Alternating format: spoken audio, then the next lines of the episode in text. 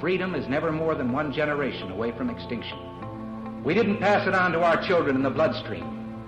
The only way they can inherit the freedom we have known is if we fight for it, protect it, defend it, and then hand it to them with the well taught lessons of how they in their lifetime must do the same.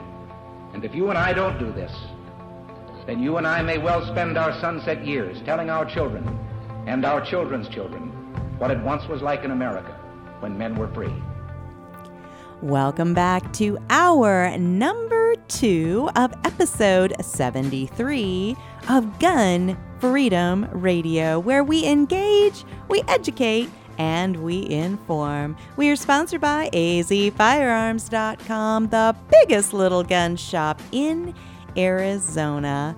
And the theme of our show today is I am from the government and I am here to help which we have mostly been using as a tongue in cheek jab at bureaucracy. But our next guest is Craig Sawman Sawyer, and for many years, he was with the government and really brought help to areas of the world that greatly needed men like him. As a Marine veteran, a former Navy SEAL, a sniper, SCARS, which is a special combat aggressive reaction team, he's a combat instructor as well as running specialized teams responsible for high threat mobile security. This guy has pretty much done it all. He has a varied career built around service and protection of others. Sawyer was one of the original 33 federal air marshals who were in place prior to 9 11 attacks against the U.S. And currently, Craig has brought his wealth of knowledge and experience as the owner of Tactical Insider, which brings technical advice on weapons and combat to Hollywood films and actors. Thank you so much for your service and welcome to the show, Craig. Hey, well, thanks for having me on. Oh, this is Pleasure. awesome. And I just found out you live a stone's throw from us. You're over there in Tucson. We're here in, in uh, the Phoenix area. And uh, a, a, mutual friend uh, hooked us up, and I'm so excited to, to meet you and to bring you to our show. So you went from military service, and thank you for your service, uh, to media and TV. Just quickly, how did that happen? I mean, that is a pretty big leap, I would say. Well, it's a big leap, but it was more of a journey, and, and the journey continues. I didn't set out to be on camera. I, when I uh, left the military, I went into uh, federal law enforcement, and that was another, uh, as an air marshal, that was kind of a low profile job as far as the public is concerned. And then high threat di- dignitary protection overseas, again, keeping a low profile. So my life's history has been to kind of hide from cameras and, and work behind the scenes. Mm-hmm. And I mm-hmm. thought, uh, you know, I might be able to make some contribution as a technical advisor. I had a friend of mine that uh, worked as a stunt rigger and climber in the industry, and he, he told me uh, he thought I'd be an outstanding technical advisor, just teaching actors how to hold and use their, their firearms and so forth and look more professional, look more the, the, the part, and uh, be more believable. And I thought, man, that sounded like fun. So I kind of reached out to a couple friends in the industry, let them know I was willing to do some of that on the right projects. And uh, I kept getting kind of pushed out in front of the camera, and it kind of just evolved from there. So um, I, I, guess I'm a, a reluctant uh, TV, you know, host or technical advisor on camera, but it's it seems to be growing. So mm. cool. we'll see where it leads. Well, Craig, hi, this is Dan, and I want to welcome you to the show. And again, thank you for your service. What did um, the uh, air marshals do before 9/11? What kind of job was that? Well, they were they were flying high threat international flights. Uh, that were deemed to be most likely targeted by terrorists uh, to turn those uh, those aircraft into uh, the scenes of, of any sort of terrorist activity. And there were a lot of different scenarios that we were learning that the terrorists were planning and attempting. So we were on there to safeguard those American flagged carriers from terrorists.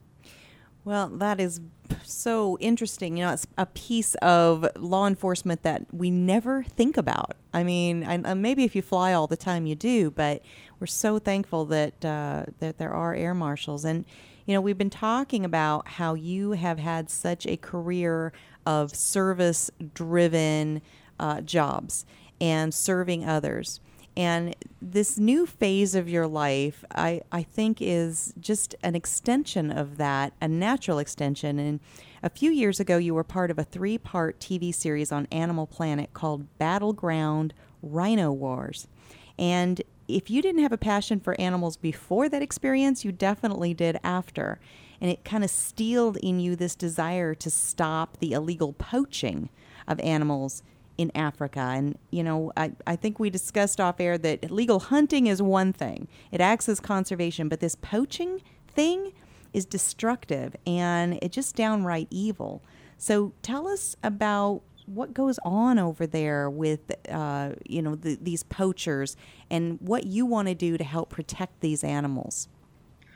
Well, a lot of what's happening is is really just monetization of a, of a natural resource. The the the drive for animal products in Asia is really at an extreme high. So uh, there's a there's a myth that that says that rhino horn, for example, is an aphrodisiac and that it uh, cures everything from cancer to the common cold.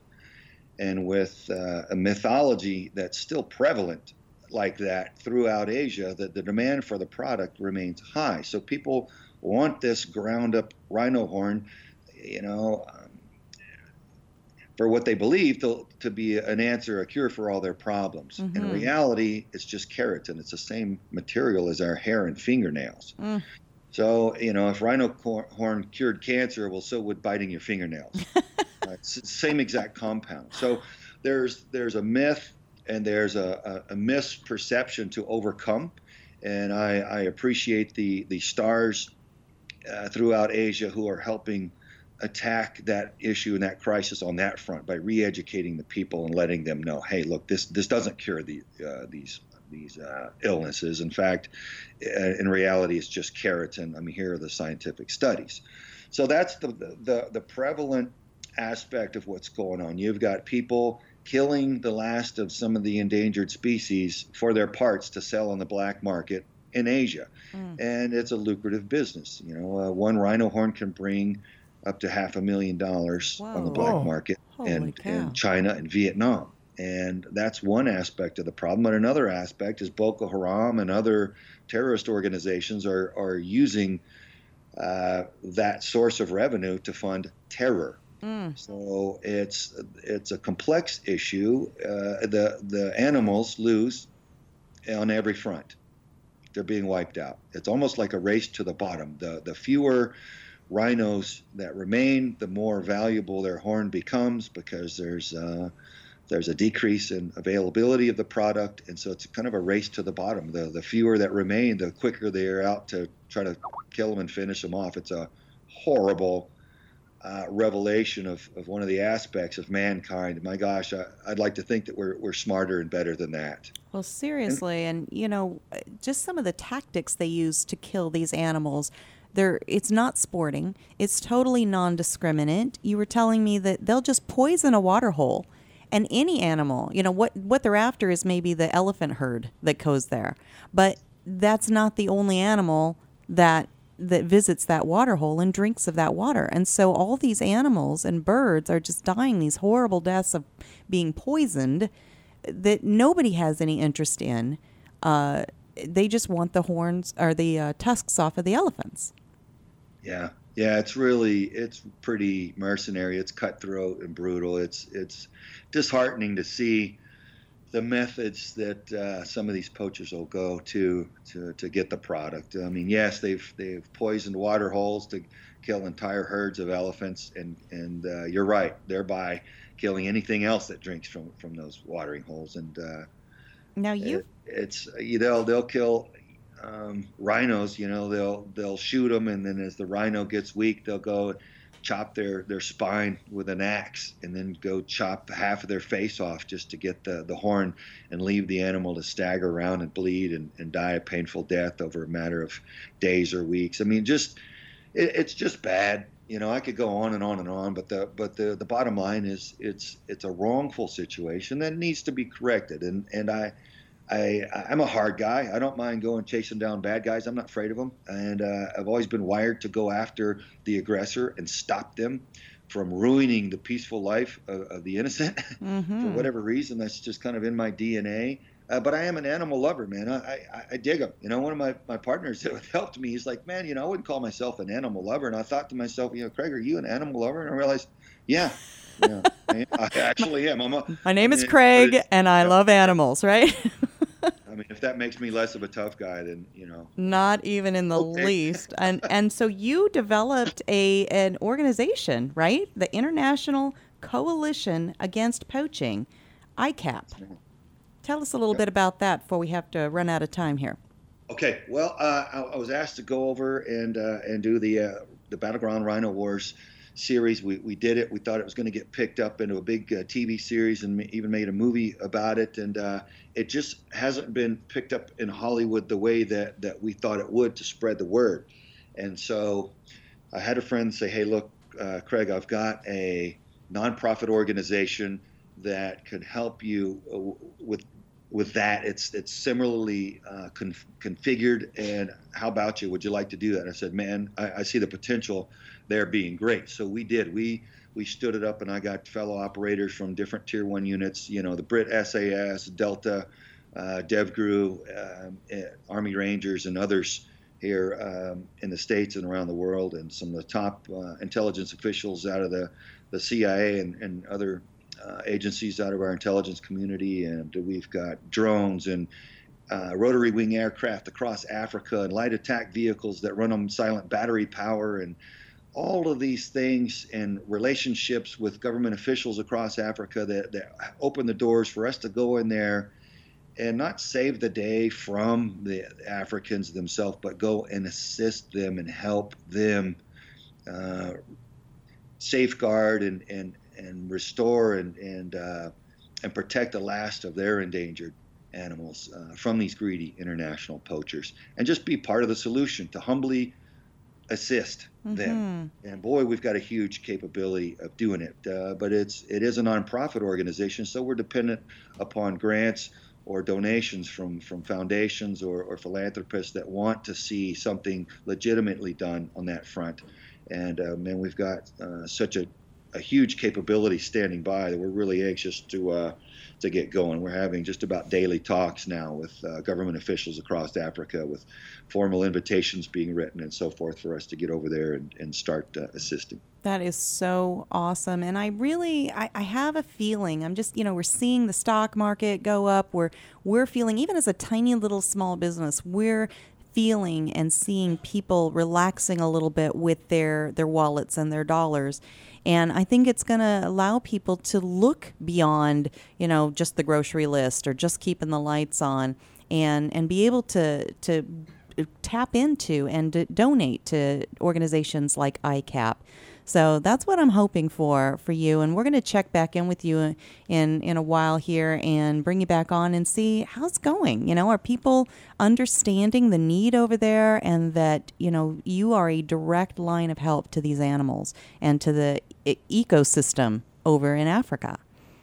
Well, thank you, and I, and I hope to have some great things to share. And meanwhile, uh, I'm helping the public, even in Phoenix, there with a, a training course to keep them from being uh, victim of, victims of violent crime. That's murder, right, out at Cowtown Range, right? Nope, uh, Scottsdale Gun Club. Oh, Scottsdale Gun and Club. C2 Tactical in Tempe. Oh, Uh, they run a fantastic. one that's it's a classroom course, uh, but it's very interactive. It's called Hard Target Training, and it's for anybody. But it's me kind of sharing Jason Bourne counterterrorist type of uh, uh, skill sets to allow the, the the average citizen to recognize threats and pick up on what's going on, increase their situational awareness and threat recognition, so that they don't have to get into a shootout or a fist fight. They can avoid confrontations and break contact and get away uh, at the earliest possible opportunity. So it's really a great course. I'm proud of that. So we'll be loading up the calendar here soon with those. And and how do people reach out to you and find out more about that? I've got a website called tacticalinsider.com. And on there, I've got a training page with all my training opportunities listed. Fantastic. Thank you so much for being on again. We are we're going to reach out to you and bring you back on in the future if you'd come. Craig Sawman Sawyer. Hey, thank you so much. Thank you. Bye bye now. All right, stick around because coming up right after these messages, we have two guests who are friends of ours, actually Greg Hopkins and Rob Morse. They co wrote an article recently called Human Rights versus California Politicians. Which right of self defense do we have? Stick around, it's going to be a great talk. When you're working hard to beat debt, you've got to think of creative ways to get your income up. Here's an idea sell some stuff at auction. Start with locally owned and operated potofgoldestate.com. The owners, Dan and Cheryl Todd, have over 60 years of combined experience in selling antiques, collectibles, guns, coins, and jewelry. And over their many years in business, they've earned the trust of thousands of people just like you. Whether you're saving for a rainy day emergency fund or paying down debt, let potofgoldestate.com help you get the extra cash you need. Potofgoldestate.com will purchase your items outright, or you can consign them to their twice a month online auction. Pot of Gold's nationwide online auction is a great place to get top dollar for your collectibles. They specialize in everything from antiques, coins, high end collectibles, to cars, boats, guns, and more. Get started today at potofgoldestate.com or visit them off I 10 and Dysart Road in historic Avondale for some live auction action. For more information, visit potofgoldestate.com. That's potofgoldestate.com. Hey ladies, Cheryl Todd here from azfirearms.com. Many of us ladies are taking the important step of becoming responsibly armed, but it can be an intimidating process. And with all the politics swirling, a first time gun buyer, whether a guy or a lady, might feel uncertain about where to begin and who to trust. At azfirearms.com, we are a small, friendly, family owned shop that specializes in first time gun buyers. We are staffed with knowledgeable people who are ready to help answer all of your questions. My husband Dan and I pride ourselves on having a safe, no pressure environment. Once you have decided on a purchase, azfirearms.com partners with professional firearms instructors who will train you to become a responsible, safe, prepared, and proficient gun owner. So, ladies and gents, when you are looking for personalized service and a huge selection, come to azfirearms.com in Old Town Avondale off the I 10 and Dysart Road or visit us on the web at azfirearms.com.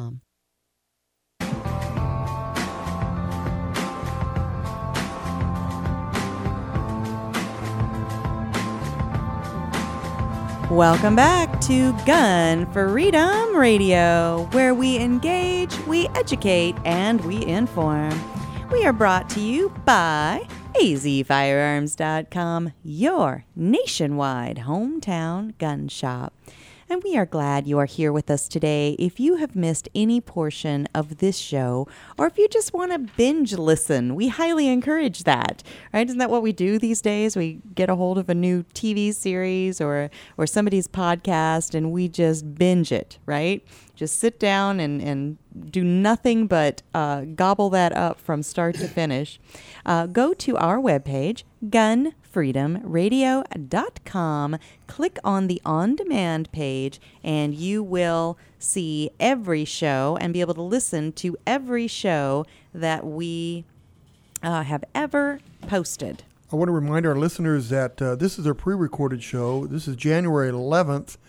We had to pre-record the show because we're at the SHOT Show in Las Vegas. Mm-hmm. So We're- if anything's happened that we didn't cover, Yeah, this is a 10 day span. That is a long time uh, to have a show pre recorded because, you know, during this time, from when we're sitting in the studio to when it actually airs, we're going to actually have an inauguration for a new president. I mean, there's a Yay. lot going on. So, um, anyway, uh, I always encourage people to um, also go to our website if you want to put a face with a voice. Right, every guest we've ever had on, except mine.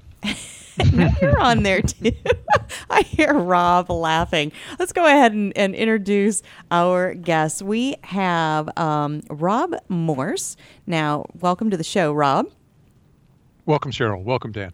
You are the author of a blog that I think you pump out about three a day, but you swear to me you, you don't quite go at that pace. But it's I do have a life.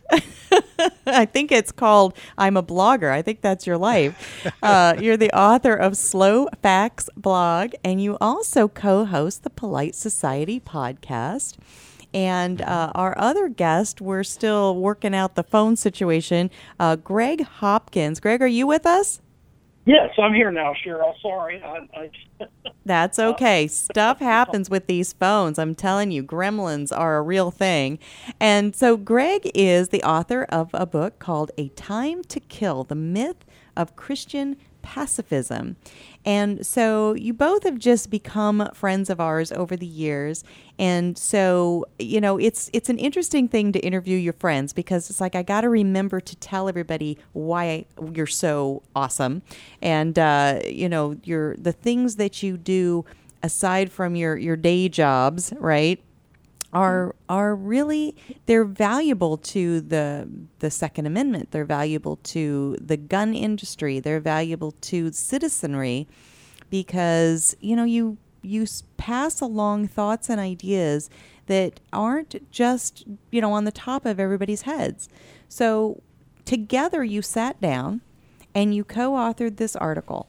And this article is called Human Rights versus California Politicians. Which right of self-defense do we have?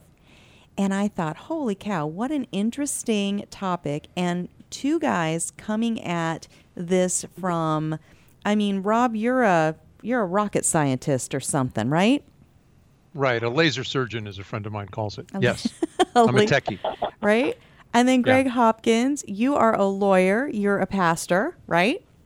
yeah, I'm I'm a uh, recovering lawyer. I've never been as an actual uh, uh, preacher, but I have taught the Bible to people for 40 years, and I've preached in many pulpits, uh, subbing for uh, preachers and so on like that. So I've, I've studied it for a long time. And so to bring these two minds and these two life experiences together in one article, I thought, holy cow, that's brilliant to begin with. And then there was so many things that jumped out at me, but this first thing that I'm going to bring up, it was sort of like one of those lightning bolt moments. And um, in your article, you said the U.S. Supreme Court recently ruled that citizens can be forced to buy health care insurance. We all know that, right? Obamacare. And therefore, citizens could also be forced to buy fill in the blank, right? And the blank that the, the thing you filled the blank in with is firearms. hmm And they could actually be Yeah. fined if they didn't buy these life saving, life protecting tools. Well, great deals at AZ Firearms. Come on by. hey, thanks for the commercial, Dan. Yeah, Dan's here with us too. I, I every once in a while let him get Hi, a word guys. in. Hi. Um, so you know, getting back to the health insurance, well, th- you know, it's just a tax, said Chief Justice Roberts back in the day. But then when you think about it in terms of something else like firearms, what I'm thinking is it's all fun and games while you're the party in power, but maybe not so much when you put those big shoes on your quote unquote opponent. So let's kind of talk about that a minute. Exactly. Yeah. That the taxes and so on are when Justice Roberts said it's a tax. Let's go back to another tax that uh, was imposed on gun owners in 1934, which was the National Firearms Act. At that time, because the government was broke, FDR was attempting to find any excise tax he possibly could. And so by framing it as a tax, he got it uh, past a hostile Supreme Court, which had so far blocked all of his initiatives. And uh, this was the, this was the decision that opened up the way for Justice Roberts to then say, well, uh, therefore, we can, if the government decides it's good for you, like Obamacare, we can force you to buy a product. And consequently, under the idea of tax, we have no rights uh, uh, left. that you know and, and it's such an interesting thing and the title uh, or the theme of our show today is i'm from the government and i'm here to help so i think uh, you guys are uh, of an age like i am that we can remember when ronald reagan called those the nine scariest words in the english language Absolutely. and so, you know, just because somebody else thinks that making all of us buy health insurance is help, that isn't necessarily always the case. And especially if you try to, you know, expand that to what's going to be the next thing. So they use the government uses uh, the tax to make us buy something, but they also make us put a tax on things to make us not buy something like the soda tax. Mm. Yes. Mhm. Again, Well, because it's good for us. Yes. They know better. We're talking at the national level and the federal government, but judges have ruled that local standards apply as well. This was a case out of Skokie where they said, oh, assault rifles are bad. And then I went, okay, that's Skokie, Illinois. If you go downstate, can a similar city council say assault rifles are good? You must own them?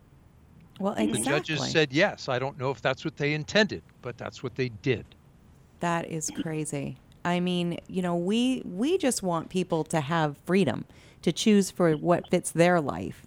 You know, and we own a gun store, so of course, you know, it'd be easy for us to go, yeah, yeah, yeehaw, mm-hmm. let's would- have a law that says everybody has to buy No, a gun. I would rather close my doors than force people to buy a gun. I would pr- like to promote people to buy a gun, but to force them, we shouldn't be forced to do any kind of purchases.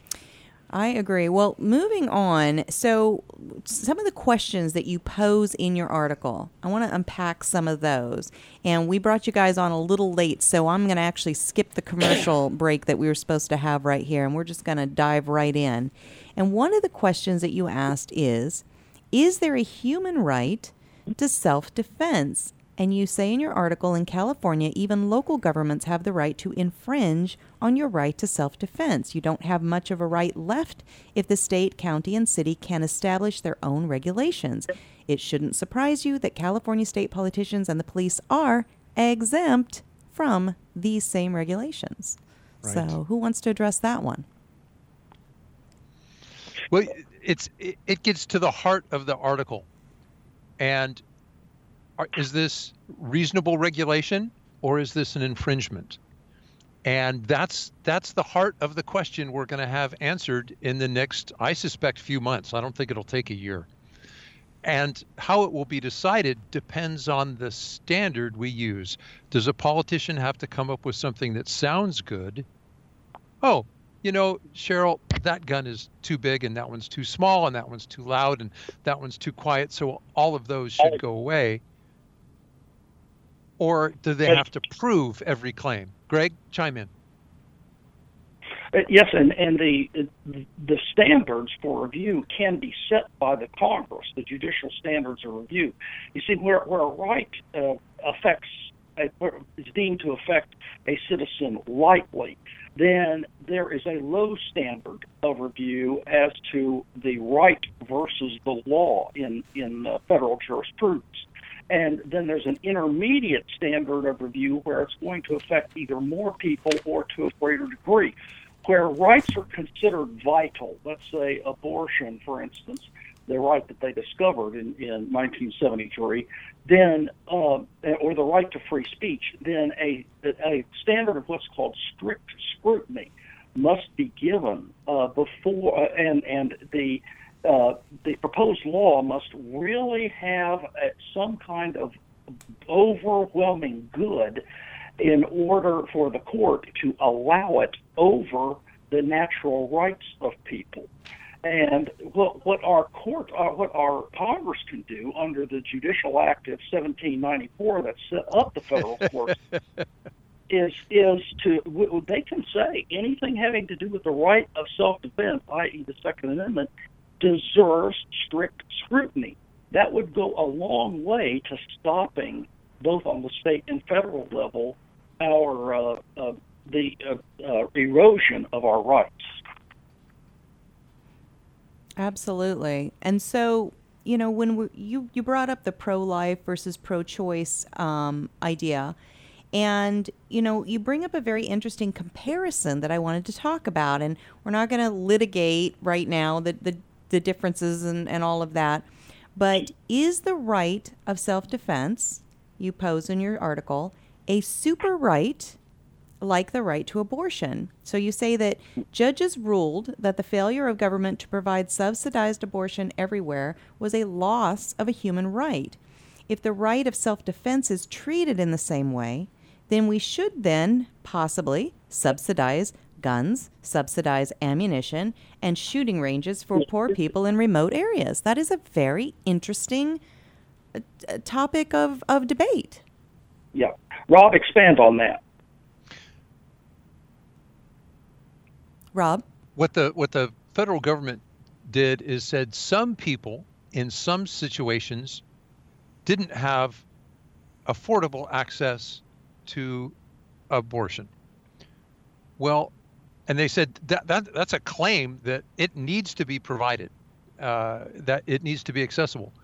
Well, I could say the same thing about single moms in our inner cities who struggle under an incredible burden, financial, economic, and if they want to protect, they're vastly under policed.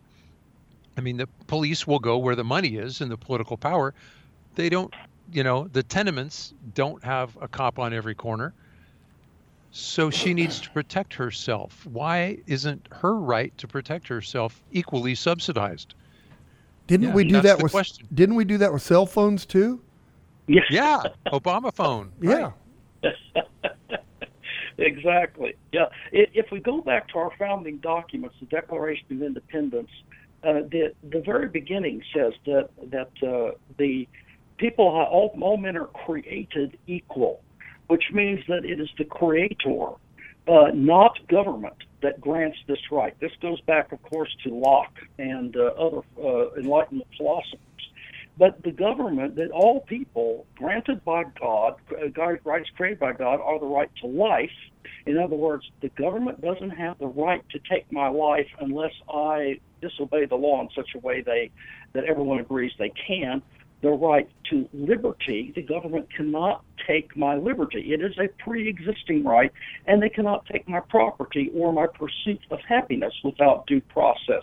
And we have overstepped these in all those areas uh, over the last 200 years, and especially in the last 100 years. These are rights that the Enlightenment philosophers in today call natural law, and it derives from the Bible. Uh, and God, you know, my whole book, uh, uh, A Time to Kill, The Myth of Christian Pacifism, is about protecting the right to life of yourself and others. And when Moses got off the boat, the third command Job, uh, God gave him, Genesis 9 6, was if man sheds man's blood, by man shall his blood be shed. Right there was the setup that uh, murder forfeits your life. Otherwise, you have the right to live your life and live live uh, live it free and enjoy your property. But uh, government tramples over this all the time. Well, and going back to the one, the question, is there a human right to self-defense and how California limits those rights?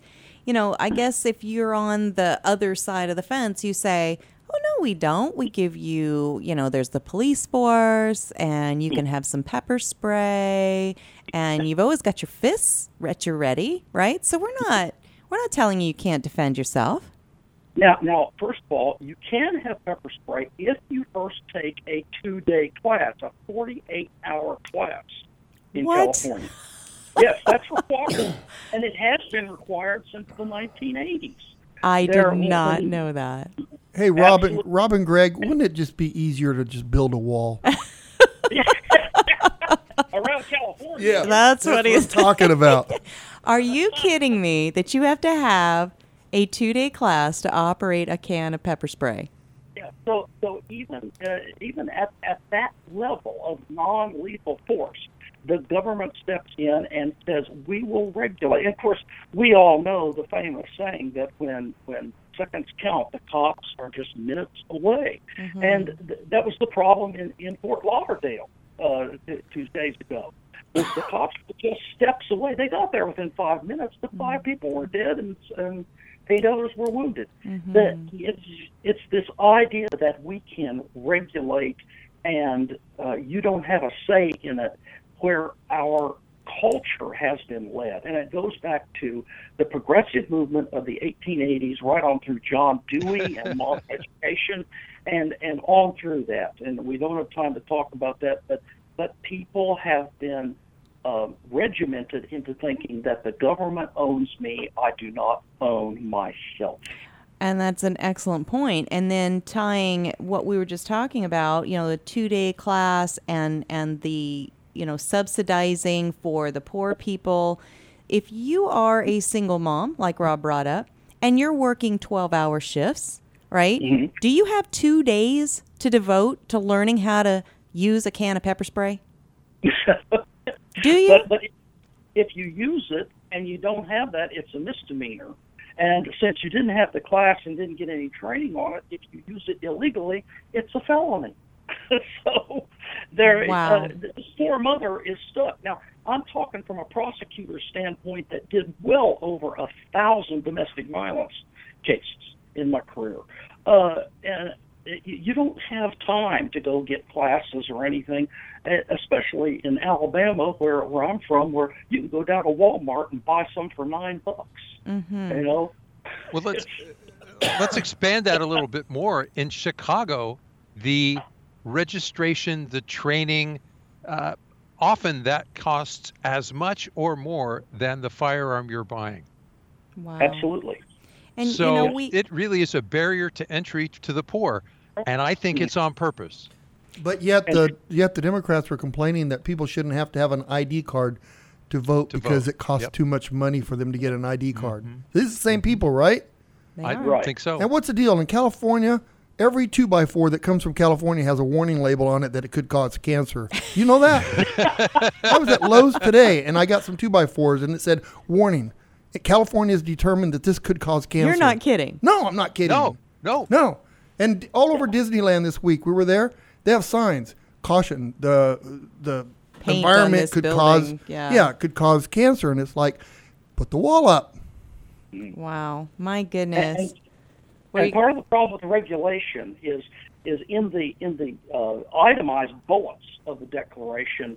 Uh, Jefferson writes, the king has sent his agents to eke out our substance. Now look at what Rob just uh, gave for an example. If you get all the permits and take all the training in Chicago, you, it's cost you seven hundred dollars for your if you're a person in the ghetto a two hundred dollar Lorcin firearm, you know, a Jam-O-Matic, and yet uh, here you have, uh, and, and they'll say, but, but, but we're not denying you your right. Well, a, person, a poor person is de facto denied. Uh, when the $200 firearm stamp uh, came up uh, on the NFA in 1934, that was a month's pay for the average working person. Well, the gun was And- only thirty four dollars. Right. The Thompson was thirty four dollars. The license was two hundred. Yeah, Yeah. yeah, and and the, it, it, and but supposedly they were going to prevent people like Al Capone from buying these machine guns. you you think know, it did? Did it work? I don't think so. Well, you know the the problem is if we look at this, the the states that have the most regulations have the most problems. Exactly. They create their own problems with this regulation. So Well, and- why don't why don't they just quit? Take all the laws away and see what happens for a while. The re, the unreasonable laws, take them away and see. Like Chicago. I mean, you live in Chicago. Think about it. Uh, look at all the problems they have there. What if they just relax that a little bit and s- try it for a while and see what happens? Enforce Yes. the enforce the laws that need to be enforced. You know, cr- uh, felonies shouldn't be carrying around guns, but the ones that are not felons, they should be able to buy a gun, and and see what happens. And, Dan, and we I don't think they it. can. I think Yeah. they need a scapegoat, and they're Oh, blaming yeah. the tool for the nightmare they've created. I don't think they can afford to take an objective look and say, "Oh, we messed up." No, there's Yeah. there's too many political IOUs on the table for them to do that. Well, they did it with alcohol back in the, the prohibition. You know, No, they- we did it to them. Well, yeah, I guess, but you know they couldn't regulate it. So if you can't re- regulate it, tax it and make it legal. Okay, so I think, and they're they're tr- doing it with marijuana now. They're, you know, I, I just I don't know. What What did you mean, Rob? We did it to them. there was widespread condemnation of prohibition. We have firearms prohibition in several states now. The rich and famous can uh, carry. Uh, in New York, uh, even a, a minor celebrity can't get a permit to carry in New York City. Um, it, it's very much a political hot button. And if you look at what they've done to their own cities economically, they've created a nightmare for people to live. Crime rises, I, I would say in some cases intentionally, so we cling to the police. Mm. And there, I don't think those Democrat politicians are going to let go of that power willingly. Hmm. No. Mhm. Uh, uh, t- take the example of Britain. Uh, in 1905 was when they had their first regulation of handguns, and and uh, it, when you had to have some kind of a permit in order to carry one. Prior to that, any peaceable person under the Restoration Constitution of 1688 could own a firearm. But in, even in Sherlock Holmes books, Sherlock Holmes borrows um, firearm from people on the street when he needs one if he doesn't have his with him, uh, you know, prior to 1905. But now look at Britain. You know, They supposedly uh, made handguns illegal in 1997, and they have a violent crime rate four times that of New York City, which is, uh, you know, about uh, fifth in, in violent crime rate in the United States. Wow. Uh, so You, you see why it's so fun to have Greg with us? It is, and every time he goes to history, it makes you laugh. So I love that. Greg says sixteen hundred. Greg star- uh, Rob starts laughing. I love it, guys. I wish we could talk all day. We have so much more we could unpack, and, and maybe we'll we'll schedule another uh, dive into this in in the near future. But I definitely, before I have to run away, I want both of you to tell people how they can learn more about you, uh, buy your book, Greg, uh, listen to your blog, Rob. So, Greg, you go first.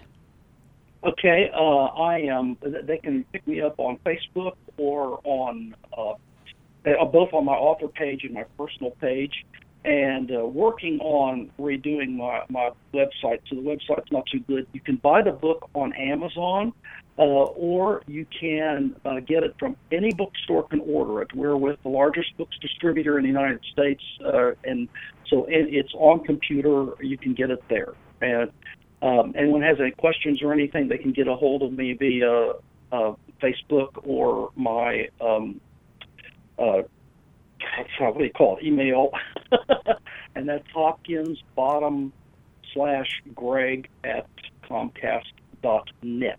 So, if I want to know what happened on June 3rd of 1642, I'm coming to you. You're, And we're playing Stuff the Chump. That's right. I love it. And Greg's Rob? book is A Time to Kill, The Myth of Christian Pacifism. Oh, absolutely. Yes. Thank you, Rob. And you? Uh, I'm at the Slow Facts blog, AmmoLand, Clash Daily. I'm a co-host at the Polite Society podcast and Self Defense Gun Stories. It's been great. Oh, yeah. Self defense. All around good guy. What was that, Greg?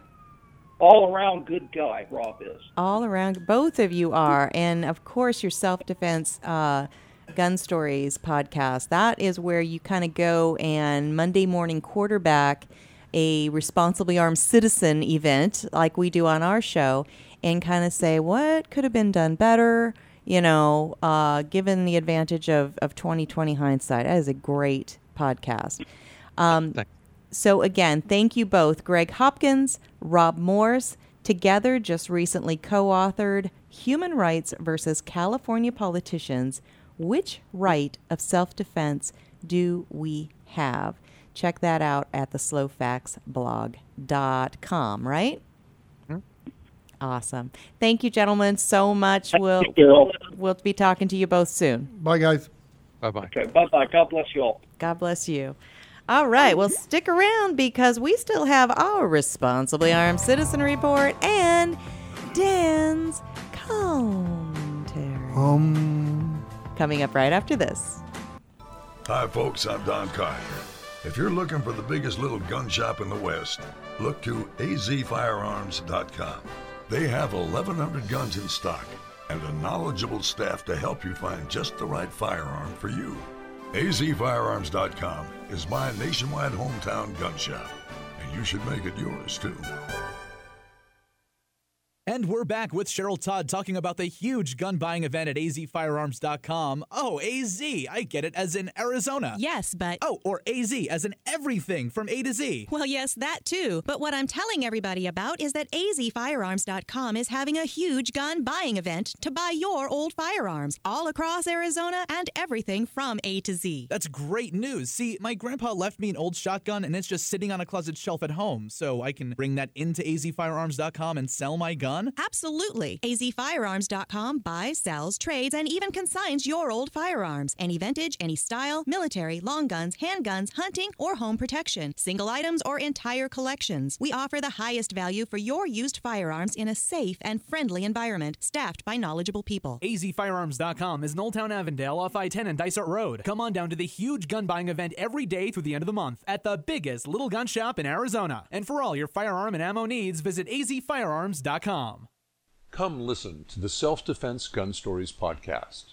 Hear about armed civilians protecting people they love. Were they lucky or were they prepared? Come listen and learn at selfdefensegunstories.com.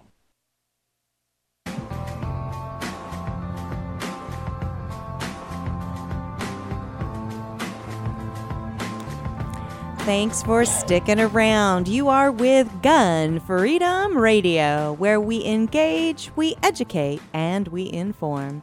We are sponsored by azfirearms.com, your nationwide hometown gun shop. Well, our theme today has been I'm from the government and I'm here to help. And, and we hope that we've given you lots to think about. Um, we have a new president uh, just inaugurated.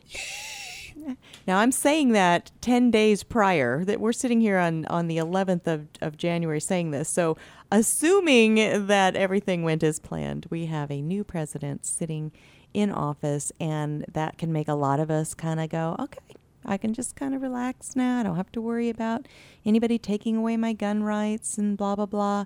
Not so. That is not the case. This is the time with all of the offices that the Republicans hold.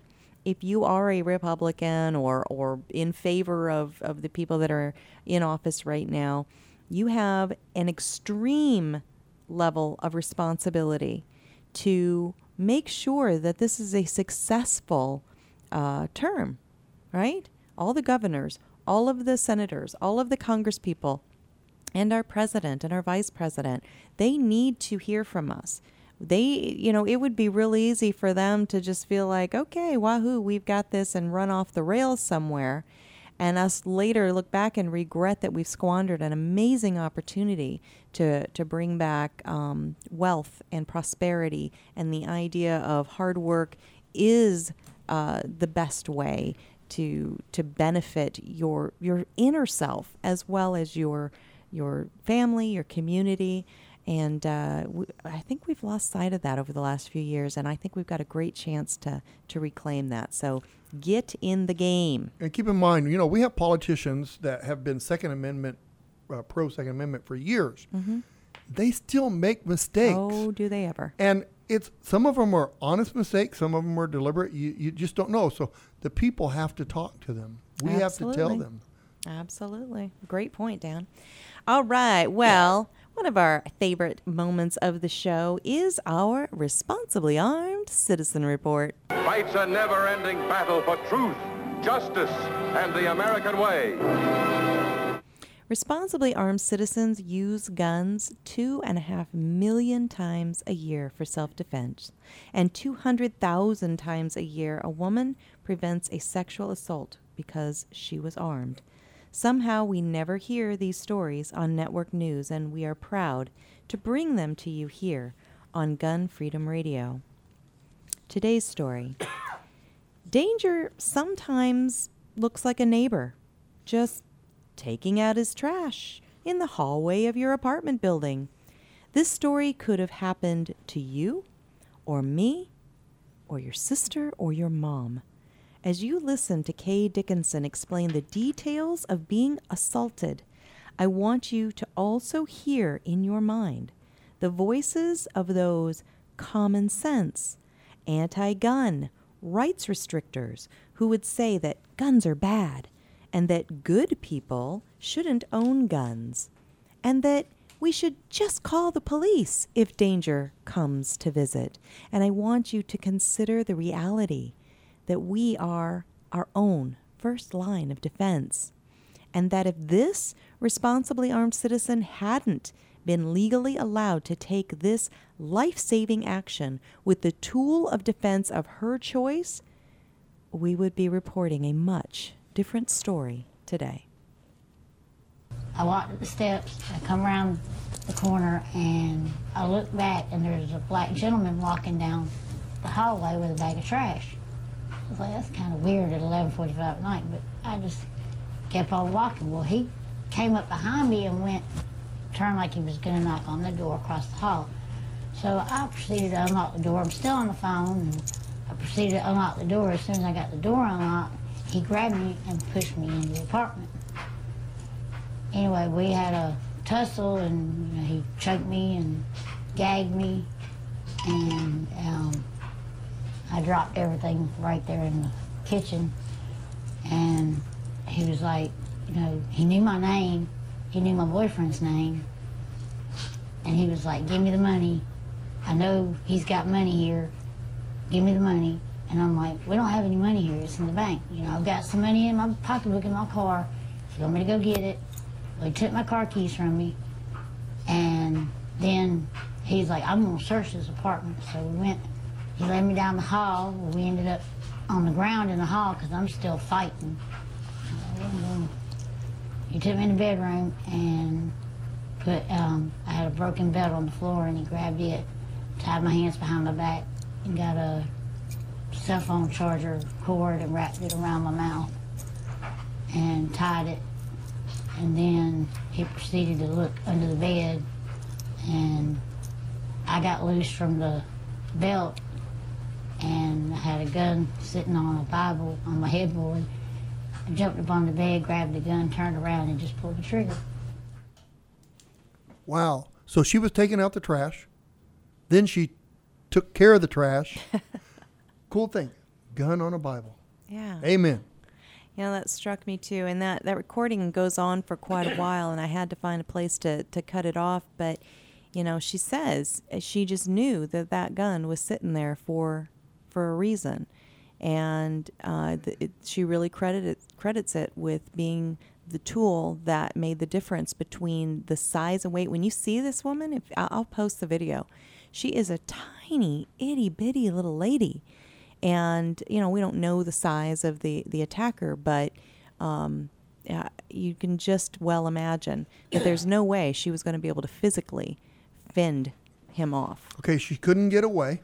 Mhm. She tried. She couldn't get away. Mhm. If she would have called the police, how long would it have taken for the police to get there? Right. There is n- what else could she do? Yeah, that's what we're saying. So she took out the trash. Took out the trash. That almost sounds like a good lead up for your commentary. Tell you something you already know. The world ain't all sunshine and rainbows.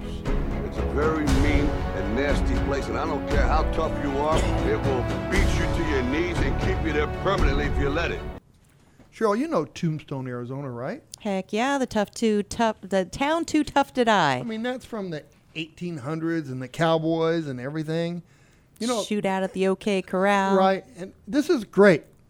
The mayor of the city wants to add a title for the people across the country to see. Tombstone, Arizona, Americans, America's Second Amendment city. That's I think cool. that's great. That's not a rant. You know- no, it's not. You know what my rant is? What? This is a commentary. It's not Oh, that's right. be a rant. My But fault, yes. You know what my What is wink, your wink, call? wink, wink commentary Yeah, is? yeah. That why in America do we have to proclaim a city a Second Amendment city? I, Hmm. I give them credit. I think it's great. Yeah. Isn't every country, even every city, every state should be a Second Amendment state or city or whatever, Mhm. right? Mhm.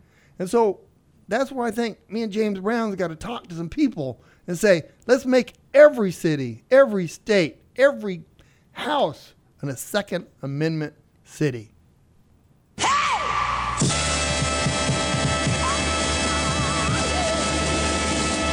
Thank you, James. So I have to make my house a Second Amendment city. Is that what you said? Second Amendment, Second Amendment house, Cheryl. just- Second Amendment house. I'm don't just go. giving you we- the Let's rest. don't have the details. It doesn't have to be that sharp. It's Saturday, okay? All right, all right. Even your we car. We gotta wrap up your- anyway. Your I'm- car would be a Second Amendment car, not a Second Amendment city, Cheryl. Okay. Okay. Got the it. The core is Second Amendment everywhere we go. Understood. And if they don't want it to be Second Amendment everywhere we go, then build a wall. Build the wall. Just build a It's wall. It's gonna be huge. And the anti-gunners are going to pay for it. That was good. I like it. All right. Well, thank you so much for for listening and for um, you know sharing our stories. I can tell online how many listeners we have, the shares that go on, and it's just wonderful. And it, it is the wind beneath our wings and helps keep us encouraged that people are listening. And I want you to know that we are listening. We want to hear what you're thinking. You know, did we say something you disagree with? Did did we say something that maybe was you know partially true? We don't want to be up here doing the fake news. Let us know, right? This is a conversation. Keep it going. Thank you to our tech crew. Again, to our listeners, to all of our amazing guests. We get the most interesting people to uh, come on this show and share a piece of their lives. It's it's a wonderful thing because time is your most valuable commodity and when you spend it with us, we do appreciate it. So, until next time, pray for our nation. Pray for our leaders. All of them? All of them, even the ones you don't like. Well, I'll I'll pray for the majority. Especially the ones you don't like. Be good to each other. Have a great week and God bless. Our founding fathers here in this country brought about the only true revolution that has ever taken place in man's history. Every other revolution simply exchanged one set of rulers for another set of rulers. But only here did that little band of men so advance beyond their time that the world has never seen their like since evolve the idea that you and I have within ourselves the God-given right and the ability to determine our own destiny. But freedom is never more than one generation away from extinction. We didn't pass it on to our children in the bloodstream. The only way they can inherit the freedom we have known is if we fight for it, protect it, defend it, and then hand it to them with the well-taught lessons of how they in their lifetime must do the same. And if you and I don't do this, then you and I may well spend our sunset years telling our children and our children's children what it once was like in America when men were free.